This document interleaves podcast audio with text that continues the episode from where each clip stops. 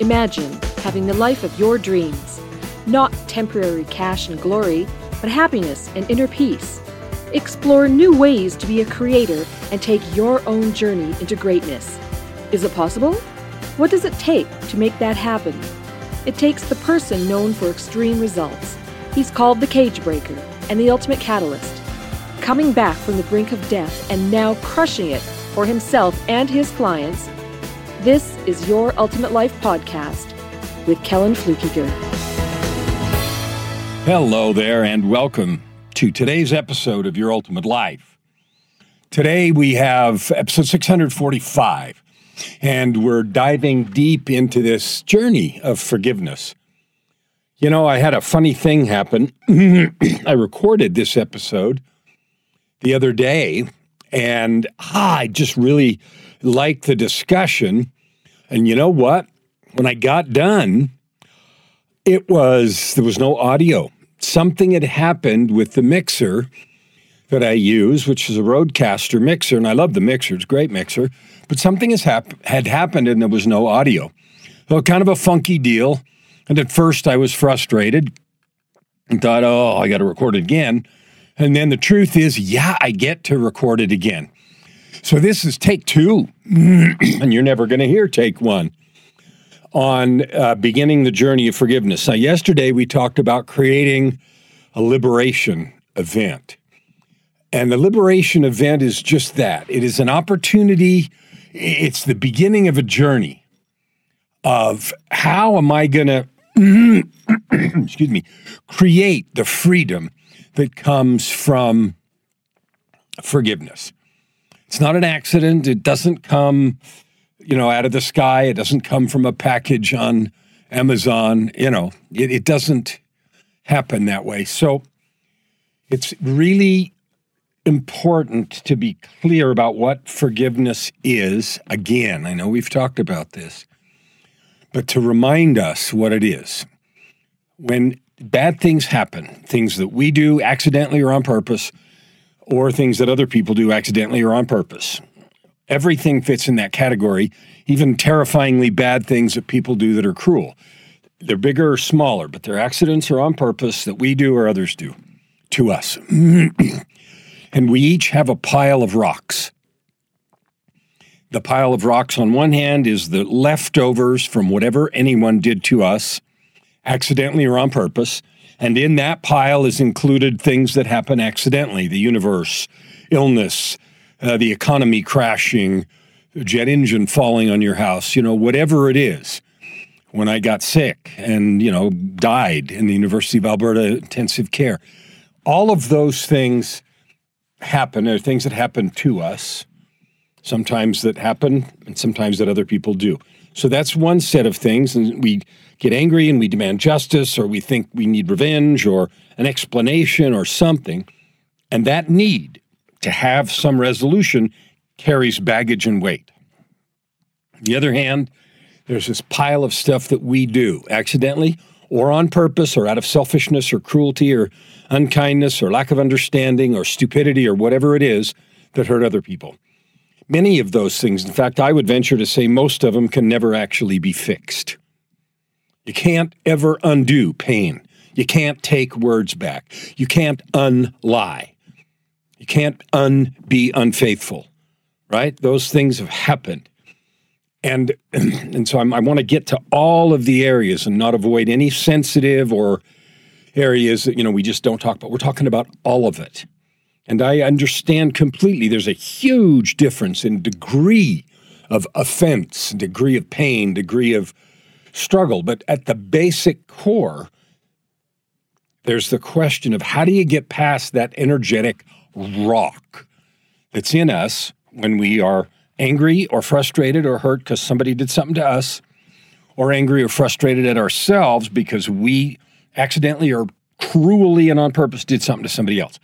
That energetic baggage that sits in our heart will stay there forever, and the, unless we get rid of it and the consequences of it staying there forever is that it reduces our ability to share, to love, to lift, to bless, to, to serve with our divine gifts. And, you know, the core of this whole podcast, Your Ultimate Life, is uh, creating a life of purpose, prosperity, and joy, serving with your divine gifts. Well, if the only way we can do that is to never have a bunch of stuff that hurt us where we're demanding either understanding or retribution or justice for, or never to have done very much to anyone else where we're having self loathing, then no one would ever be able to live purpose, prosperity, and joy and serve with their divine gifts. Because no matter what you think and what story you tell yourself, you have a pile of one or other or both of those rocks, period. You do. And rather than pretending them away, it's way more successful, powerful, and beneficial to deal with it and get past it. So that's what we're talking about. And the journey to forgiveness begins with a liberation event. And a liberation event is has got five parts, and that's what we're going to talk about in the next five episodes 645, 6, 7, 8, and 9. Uh, I'm just looking at my, yeah, I'm looking at my list of titles, and that's the next, this one and the next four, because a liberation event has five parts. Now, I want to be clear a liberation event is not a momentary thing, it's an ongoing activity. It starts with a moment. And that's part one. So, this episode is titled Beginning a Forgiveness Journey beginning a forgiveness journey, and it is so powerful and important. We have to begin. And it begins with something I've chosen to call a moment of inspiration. Now, I would urge you, not because I want to sell books, but I would urge you to buy the book, Forgiveness A Journey of Courage to a Place of Freedom and Power. I would urge you to join the, the self forgiveness challenge uh, that I'm going to conduct. It's the self forgiveness or the forgive yourself challenge. And that's not because we don't deserve or need to talk about forgiving others. We do. But in my experience, forgiving ourselves is a much bigger barrier and is responsible for much more weight in the backpack. It certainly was true with me. And it's got lots of tentacles because even people that have things done to them often carry around victim guilt. What did I do to deserve this? Why am I so bad that this happened to me? Did I ask for it? Did I, you know, people get attacked and they think, well, especially sexual crimes, did I somehow ask for it? And there was a lot of mentality of blame the victim that is and used to be even more going on, uh, particularly in violence against women. So all of that mess is an energetic rock gigantic rock that we carry. And if we're going to release that and become beacons of light, vessels of love, and conduits of power, which every one of us can be, we're going to be that beauty and be that lift and bless and light, then we have to get rid of that baggage. And I want to remind you, I've said this before forgiveness, that energetic shift, getting rid of that baggage, has nothing to do with pretending a crime an offense or a sin, whatever word you want to, it doesn't have anything to do with pretending it away, ignoring the consequences, or avoiding punishment. It's not absolution. That only exists with the divine. It is not pretending something away. It is not putting yourself in danger. It is a choice to eliminate the energetic baggage so that the event no longer has power in the present. That begins with what I call a moment of inspiration. Now, a moment of inspiration can come from anywhere. It can come literally from the divine. You can have a spark, a thought. What if? What if I could get rid of this? What if there's a different way to look at it? I can tell you on my journey out of depression and addictions and struggle that I had all my life. I started trying drugs when I was 13. When I left home at 17, I was wildly depressed and stayed that way for 35 years. I've been with many counselors that are of the opinion that I struggled with terrifying MDD, major depressive disorder, for 35 years and brought about by, you know, abuse and all kinds of other stuff that I turned inward as self-loathing, et cetera, et cetera. To get and then and then from that place of being depressed, I behaved like a depressed person. I lashed out at others, hurt people, hurt people. I had addictions. I failed in relationships you know, all kinds of things. And I don't have time to go over the stories now, but if you want to read it, it's in the book Tightrope of Depression. Tightrope of Depression My Journey from Darkness, Despair, and Death to Light, Love, and Life. So that that series of events over decades in my life was a gigantic rock. And it was brought about by more rocks. I was abused and then I did all kinds of things. All of that can be eliminated. The energetic effect can be removed. And it starts with a moment of inspiration. Now, those moments of inspiration, uh, you have to be looking for them, or they may just show up as invitations, but you have to be listening and, more importantly, willing to act. So, if you've read Tightrope, you know about the invitation I got, the divine intervention in August of 2007 that changed my life. The out of body experience and the invitation to, you know, get sober and all the stuff that happened. And then how joy, my life, uh, my wife came into my life, that miracle and all that. You've read all that.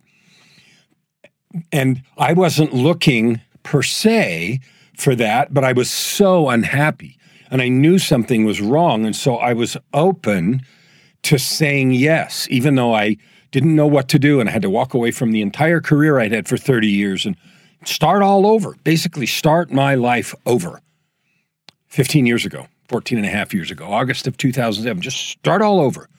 I had to do that. I didn't know what I was doing or how to do it. The path wasn't clear. The obstacles weren't removed but I had the moment of inspiration, which is the idea that there is another possibility. The idea that it doesn't have to stay like this. So you have to be looking for it or and or you have to be open for it. Now where can you find it? Well, you can find it in one of my books. You can find it in one of a million other books that are written by people like me who have had epiphanies, wake up calls. You know, the power of now. Eckhart Tolle, he talks about an experience he had where suddenly he became aware that all this future and past thinking was just baggage and that the beautiful moment of this here now was all that mattered. That was a wake up call for him. And eh, you know, you think about Syd Banks, it's create the creator of three principles. He had a moment of clarity, a moment of inspiration. But that isn't reserved for people like me who write 15 books or those guys who create those kinds of systems. Every single person you here now listening to this can have your moment of inspiration. Where can you find it? You can find it in a video. You can find it in the scriptures. You can find it on your knees.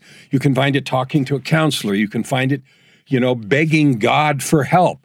You can find it watching YouTube videos or reading books. Your heart and spirit has to be open like I want to change. I want to do this. I can tell you for sure that if you look, you'll find it. You know, seek and ye shall find is a phrase. Knock and it shall be opened, I think. Those things are true. And it doesn't say it's easy. It doesn't say you'll find it under the first rock. I certainly didn't. I lived for decades riding that roller coaster up and down. And the choice that we make that is so fundamental is I'm looking for this moment of inspiration or this idea that it doesn't have to be this way. This idea that there is a better way, a different way, a way of freedom, a way released from this baggage of anger, self loathing, self hatred, depression, frustration, negativity, fury at someone else, raging at the universe or God because you have some, you know, difficulty imposed on your in your life somehow. So you have to look and or you have to be willing to see. So when mine came, I could easily have ignored them. I could easily have said that dream or that out of body experience was fake and I had drugs around the house. I could have used them. Instead, I threw them away and said, I don't know how to do this. I don't know where I'm going, but it's done. Boom. And that was the beginning of a journey, not only of sobriety, but of getting healed from decades of depression and part of that was this forgiveness journey, culminating, and it never ends, but culminating in the book, Forgiveness. The book Forgiveness, a journey of courage to a place of freedom and power. That title says it all. It's a journey of courage. It's not for the faint hearted and a moment of inspiration wherever it comes and however powerful it is. I don't care if an angel danced on the desk in front of you, it would create in you the idea that there's a different possibility. But the moment ends, the video ends, the book is over. And even if you reread it and reread it and reread it, something else has to happen. So a liberation event is not a single moment, it starts with a moment.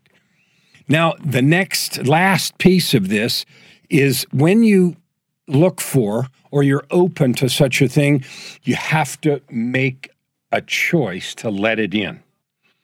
As I mentioned, when those things happened to me and the feeling I should tell Joy I wanted to marry her, and you can again read the whole story in Tightrope, I it would have been made a lot more sense for me to say no. It would have to the voice. It would have made a lot more sense to me to forget this. I can't do it. It's crazy. It'll be bad. It, it, that would have made a lot more sense than saying okay and accepting the invitation.